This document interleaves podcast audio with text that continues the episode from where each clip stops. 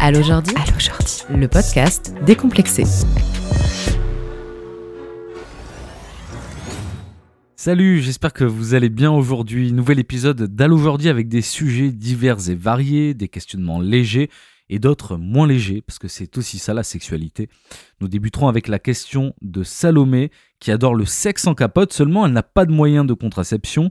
Y a-t-il des solutions pour éviter de prendre notamment des contraceptions hormonales? Nous allons voir tout ça dans quelques instants. Trigger warning pour la deuxième interrogation de cet épisode, avertissement donc auprès des personnes qui ont vécu un traumatisme d'ordre sexuel puisqu'il sera question d'inceste en seconde partie.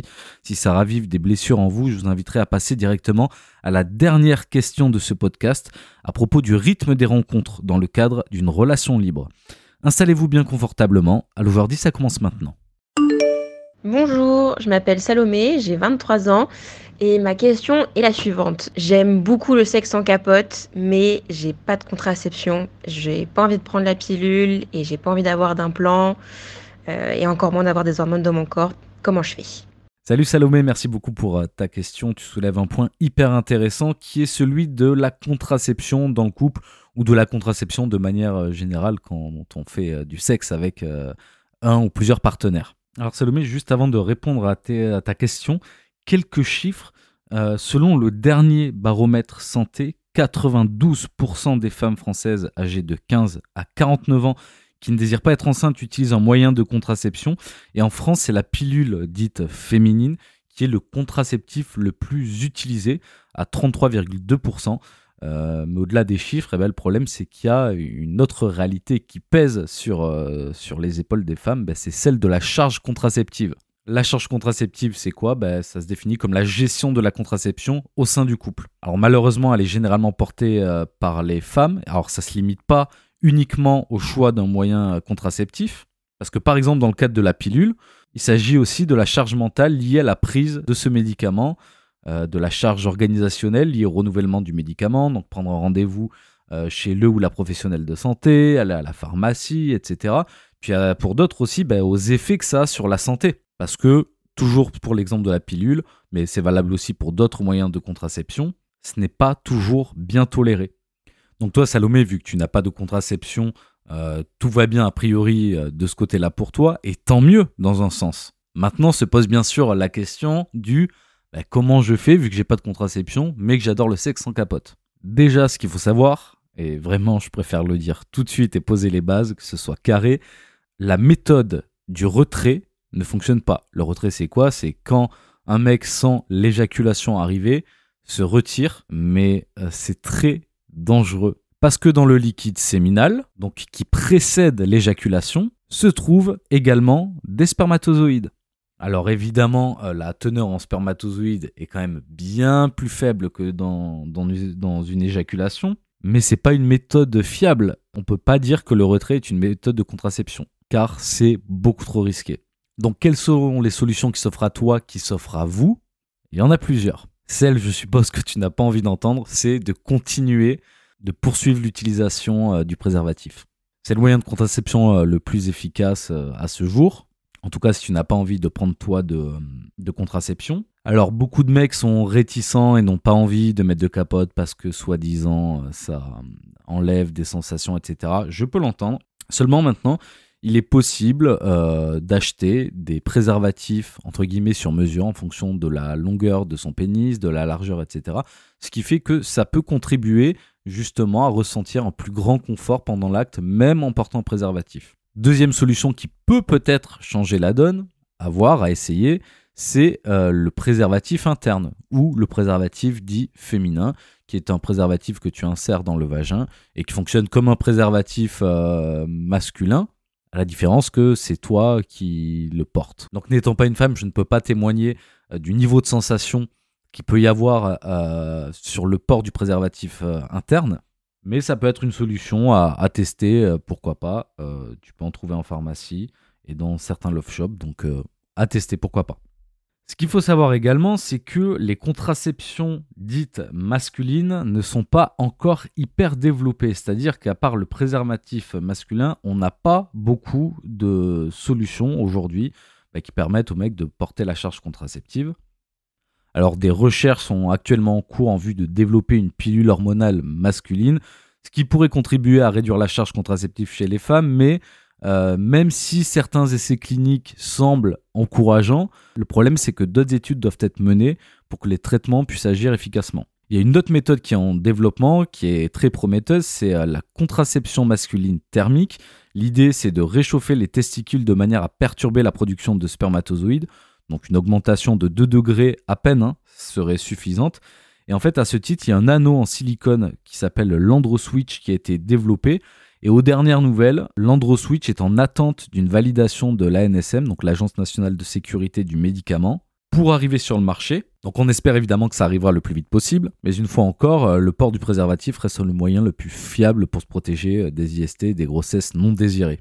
Si tu ne souhaites pas d'enfant, si ton partenaire n'en souhaite pas non plus, vous avez une méthode qui est plus radicale, donc qui est une stérilisation à visée contraceptive. Euh, chez les mecs, on appelle ça la vasectomie. La vasectomie, en quoi ça consiste? C'est une opération euh, très légère, très rapide, qui consiste à venir sectionner ou à clamper les canaux déférents qui sont responsables de l'acheminement des spermatozoïdes dans le sperme et qui permettent en fait de rendre stérile la personne vasectomisée. Donc une fois l'opération terminée, il faut quelques jours à quelques semaines pour évacuer les spermatozoïdes restants dans l'organisme. Une fois que c'est fait, on réalise ce qu'on appelle un spermogramme, donc euh, clairement, pour dire les termes, on se rend en labo, on pratique une masturbation dans une salle, on fait analyser son sperme, et s'il y a une azospermie, c'est-à-dire une présence de spermatozoïdes qui est à zéro, donc une non-présence de spermatozoïdes plutôt, c'est ok, on peut se passer du préservatif. Alors évidemment, c'est bien quand on est avec un partenaire de confiance, c'est-à-dire qui a fait des dépistages, qui n'a pas d'IST, etc. Bien sûr, parce que la vasectomie ne protège pas des IST. Alors chez les femmes, il y a aussi euh, la ligature des trompes de Fallope. Euh, alors le souci, c'est que globalement, ces interventions euh, chirurgicales, qui sont pas mal répandues dans d'autres pays, restent assez rares en France. Bah déjà à cause euh, de, pas mal d'idées reçues. Pour en, revenir à la vasectomie chez les hommes, bah beaucoup, par manque d'informations, associent la vasectomie à une castration, ce qui n'a strictement rien à voir. Et puis aussi, il y a un problème du côté de certains professionnels de santé qui refusent tout simplement de réaliser des interventions pour des raisons idéologiques déontologiques ou juridiques, alors même que celles-ci sont parfaitement légales et encadrées par la loi. Donc par contre, ce qu'il faut noter, c'est que les femmes sont majoritairement touchées par cette discrimination-là, et ce manque d'informations euh, conjugué à un manque d'alternatives contraceptives pour les hommes bah, contribue à alourdir la charge contraceptive féminine.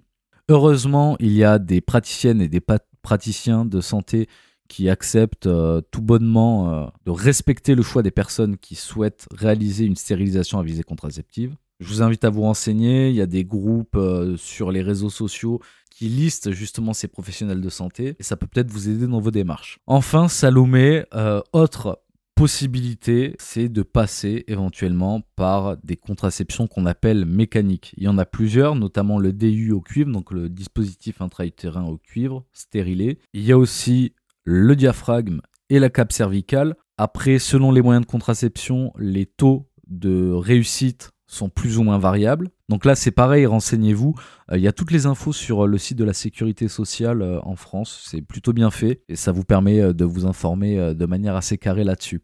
Voilà Salomé les solutions que je peux te proposer éventuellement qui peuvent t'aider dans ta réflexion. Alors je suis désolé c'était un peu long mais il me semblait important de passer en revue justement tous les moyens de contraception sachant que dans le lot bah, il y en a qu'on connaît pas plus que ça. Donc surtout, renseignez-vous et bien sûr, on croise les doigts pour que la contraception masculine fasse un boom, euh, notamment en France très prochainement, qui permettra aux mecs de porter la charge contraceptive un peu plus.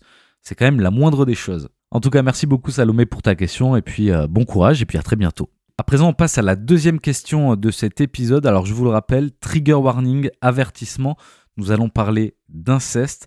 Si jamais ça ravive des blessures en vous, si jamais vous ne souhaitez pas entendre ce témoignage et les questions qui sont liées, je vous invite à passer directement à la troisième question.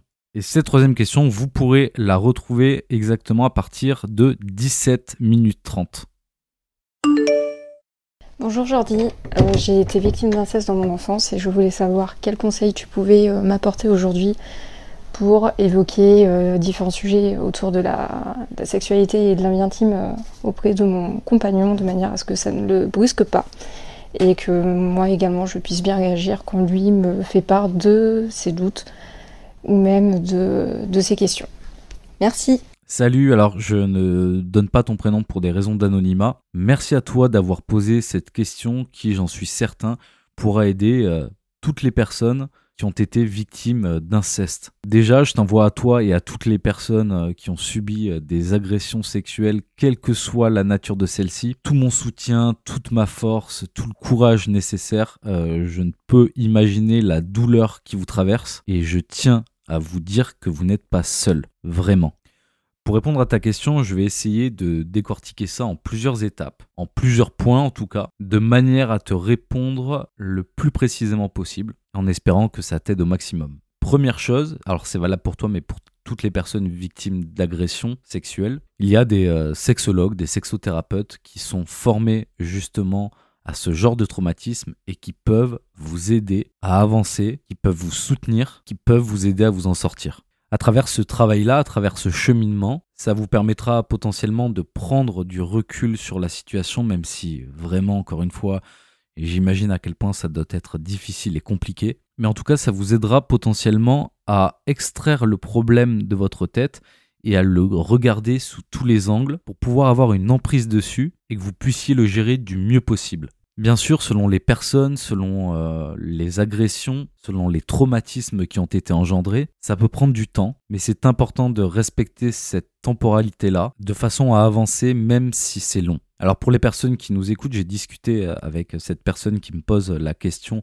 un peu plus en détail pour avoir un peu plus de contexte. Je ne vais pas rentrer euh, dans son intimité publiquement, mais ce qu'elle me disait, ce que tu me disais, c'est que parfois tu as l'impression de stagner ou de faire marche arrière. Et, je vais dire ce que je, vais, dire aux auditrices et aux auditeurs ce que je t'ai répondu, c'est que parfois, oui, effectivement, on peut avoir l'impression, et c'est valable dans tout travail euh, psychologique, hein, dans toute thérapie, c'est qu'on peut avoir l'impression de revenir en arrière ou de faire du surplace, mais généralement, même si on fait un pas en arrière, on fait deux ou trois pas en avant, et ça nous permet d'avancer malgré tout.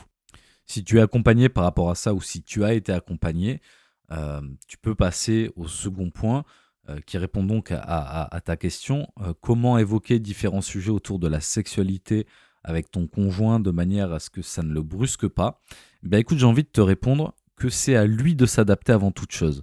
Évidemment, il t'aime, il a des sentiments pour toi. Je ne dis pas du tout que la situation est facile à gérer pour lui. Je ne dis pas ça. Je peux entendre totalement que ce soit compliqué aussi pour lui, qu'il puisse avoir peur euh, d'être maladroit, de ne pas savoir communiquer euh, correctement en fonction euh, de ce que tu ressens toi. Et le mieux, je pense, si tu te sens prête à ça, parce qu'il y a encore une fois aucune obligation, il faut respecter chaque chose et laisser le temps au temps, c'est de communiquer à ce propos. Si c'est OK pour toi, parlez-en dans un cadre safe, dans un cadre secure, dans un cadre posé, ouvert, bienveillant. Et n'hésite pas à lui expliquer ce que certains sujets peuvent évoquer ou te faire ressentir et comment tu fonctionnes intérieurement pour que lui puisse comprendre comment s'adapter. Alors évidemment, de son côté, lui doit faire preuve de compréhension, de patience, de bienveillance et d'écoute. C'est essentiel. Il m'a semblé comprendre quand tu m'as contacté que c'était euh, justement ce genre de personne, donc très euh, euh, empathique, très compatissante, très dans l'écoute, la communication, l'échange, donc c'est parfait. Qu'il continue comme ça. Et en fait, en continuant à communiquer et à vous découvrir mutuellement dans votre intimité, vous réussirez, toi comme lui, à trouver une forme d'équilibre dans vos façons d'être, dans vos façons euh, de communiquer, notamment autour des sujets liés à la sexualité. Tu parlais également euh, de ses doutes et tu te demandes comment bien réagir quand lui te fait part de ses doutes. Alors je ne sais pas exactement de quel doute euh, tu parles. Peut-être que tu fais référence aux problèmes que lui rencontre pour aborder les sujets liés à la sexualité, ben, pour pas te brusquer, euh, pour pas commettre de faux pas. Encore une fois, je trouve ça vraiment mais adorable et tellement généreux de ta part euh, de porter autant d'attention à ce que ton chéri peut ressentir. Et ce que tu peux faire, une fois encore, si, si tu euh, t'en sens capable et si tu en as l'envie vraiment et que ça ne te met pas dans une position délicate, c'est éventuellement d'échanger avec lui sur les sujets, les pratiques qui sont d'une part susceptibles d'engendrer un blocage chez toi, et à l'inverse, faire le même travail au niveau euh, des pratiques, par exemple, euh, dans l'intimité, avec lesquelles euh, tu te sens complètement à l'aise. Lui aussi hein, peut te dire ce qu'il ressent, comment il perçoit les choses, etc. Et en fait, à force d'échanger de cette manière-là, un petit peu en jeu de ping-pong, ça vous permettra de, vous mettre, de vous caler sur la même longueur d'onde et d'évoluer ensemble. Surtout que, comme tu me le disais, votre relation est assez récente. Je crois que ça fait six mois que vous êtes ensemble. Donc vous avez encore plein de choses à apprendre l'un de l'autre, l'une de l'autre. Et la communication et l'écoute vous aideront bien évidemment à vous sentir raccord sur euh, tous ces sujets-là. Enfin, ce que tu peux faire aussi, c'est si tu es suivi par un ou une thérapeute, c'est lui demander par exemple, des outils qui vous permettront à tous les deux euh, d'échanger en toute sérénité, en quelque sorte. Et moi, ce que je conseille de manière générale, c'est d'utiliser euh, la CNV, donc la communication non violente. Alors, ça s'appelle la communication euh, non violente, mais bah, ça mériterait de porter le, nom de communication saine, on va dire ça comme ça. Et en fait, l'objectif, c'est d'utiliser cette méthode pour créer entre vous des relations basées sur la compassion, la coopération, l'empathie, euh, et le respect mutuel. Alors, ça nécessite un, petit peu d'entraînement au départ parce que c'est vrai que de manière générale, c'est pas le type de communication qu'on nous apprend hein, à travers notre éducation, mais euh, ça consiste à décortiquer euh, son discours. Après, ça devient une mécanique beaucoup plus automatique, hein, mais ça consiste à partager dans un premier temps ton observation des choses, dans un second temps le sentiment, l'émotion, la sensation physique que tu ressens au fond de toi. En troisième partie, tu peux exprimer ton besoin et enfin ça peut déboucher sur une demande ou une action. Et ton compagnon, à l'inverse, peut fonctionner de la même manière dans la discussion. Une fois que toi, tu as présenté tout ça, ben, lui peut aussi faire son observation, décrire ce qu'il ressent, son émotion, son sentiment, parler de son besoin et éventuellement formuler une demande. Et en fonctionnant de manière fractionnée comme ça, ça vous permettra de mieux vous comprendre, de mieux apprendre à vous connaître et de réussir à évoluer beaucoup plus sereinement euh, à travers cette situation. Voilà, écoute, j'espère que ces quelques éléments euh, pourront t'aider à y voir plus clair, à avancer encore une fois à ton rythme. C'est ce qui compte le plus. Prends soin de toi et vous toutes et tous qui nous écoutez euh, aussi, prenez soin de vous. C'est très important. Écoutez-vous, écoutez vos besoins, écoutez vos envies, écoutez votre rythme. Je vous envoie mais que du love, plein, plein, plein, plein de love, toutes les bonnes ondes possibles en espérant que vous puissiez euh, avancer comme vous le souhaitez. Coucou Jordi, j'espère que tu vas bien. Ma question, ça serait euh, comment tu ferais ou quel conseil tu pourrais donner euh, pour les personnes qui essayent d'avoir une relation libre, mais qui sont pas sur la même rapidité euh, d'un point de vue euh, rencontre, etc. Qu'il y ait une personne qui aille moins vite que l'autre et que l'autre est frustré et que la première s'en veut parce que euh, ben elle aimerait bien ou il aimerait bien aller plus vite ou plus loin, mais ne se sent pas prêt ou prête. et comment, de l'autre côté, quand on est la personne frustrée, quelle réaction on pourrait avoir? Salut à toi, merci beaucoup pour euh, cette question hyper intéressante. Donc on a parlé il y a quelques épisodes en arrière euh, du couple libre, mais pas de, cette situation-là, parce que bah, dans les relations libres, euh, évidemment, même si tout est basé sur la confiance, la communication, etc., bah, il peut arriver que parfois on rencontre des problématiques comme celle-ci, notamment donc comment faire quand on ne rencontre pas au même rythme et quand l'un ou l'une des partenaires bah, se sent frustré de cette situation donc essentiellement la, personne qui a des opportunités et qui est prête psychologiquement à se lancer dans l'ouverture du couple, dans l'aventure du couple libre, il y a plusieurs solutions possibles. La première, c'est vous faites en sorte de vous caler un rendez-vous, euh, toi comme lui, et vous vous lancez dans le grand bain. Alors ça, c'est une solution électrochoc. C'est pas nécessairement la meilleure, mais ça peut, ça peut convenir à certaines personnes, bien sûr. Encore faut-il en avoir envie et se sentir prêt ou prête. Le problème, c'est que euh, dans ce que tu me dis, bah, il semblerait euh, que l'un ou l'une d'entre vous ne le soit pas. Ce qui me fait penser à une seconde solution, c'est mettez tout sur pause. Donc ça veut dire quoi mettre sur pause? C'est dites-vous ensemble, ok, le couple libre, on va mettre sur pause, on a besoin de redéfinir les contours de cette relation, de réfléchir à nouveau ensemble comment on peut faire pour se lancer là-dedans, éventuellement d'en profiter pour vous rassurer. Parce que généralement, quand on ne se sent pas prêt ou prête à se lancer dans l'aventure du couple libre, il y a plusieurs raisons. C'est soit on n'en a pas réellement envie, mais pour faire plaisir à ça ou son partenaire, on essaie de faire un effort et de se forcer un petit peu, c'est pas idéal. Soit on n'est pas dans une période euh, bah, dans laquelle on a envie forcément de relationner avec d'autres personnes euh, sexuellement parlant. Soit on ressent une forme de pression et dans ce cas-là, bah, c'est vrai que ça peut engendrer euh, du stress, des questionnements et tout un tas de sentiments négatifs bah, qu'il faut prendre en compte malgré tout.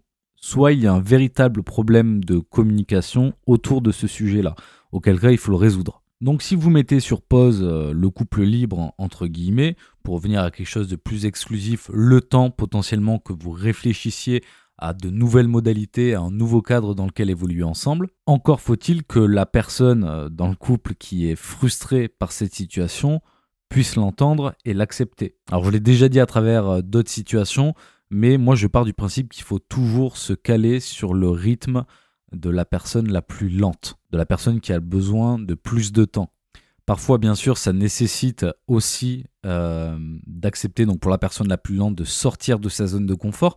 C'est ça qui peut parfois bloquer et qui peut nous paralyser un petit peu et qui peut nous empêcher bah, d'aller plus loin dans l'exploration du couple libre. Ce qui est dans un sens courant pour la simple et bonne raison que bah, on nous élève, on nous éduque euh, depuis l'enfance sur euh, des modèles traditionnellement exclusifs.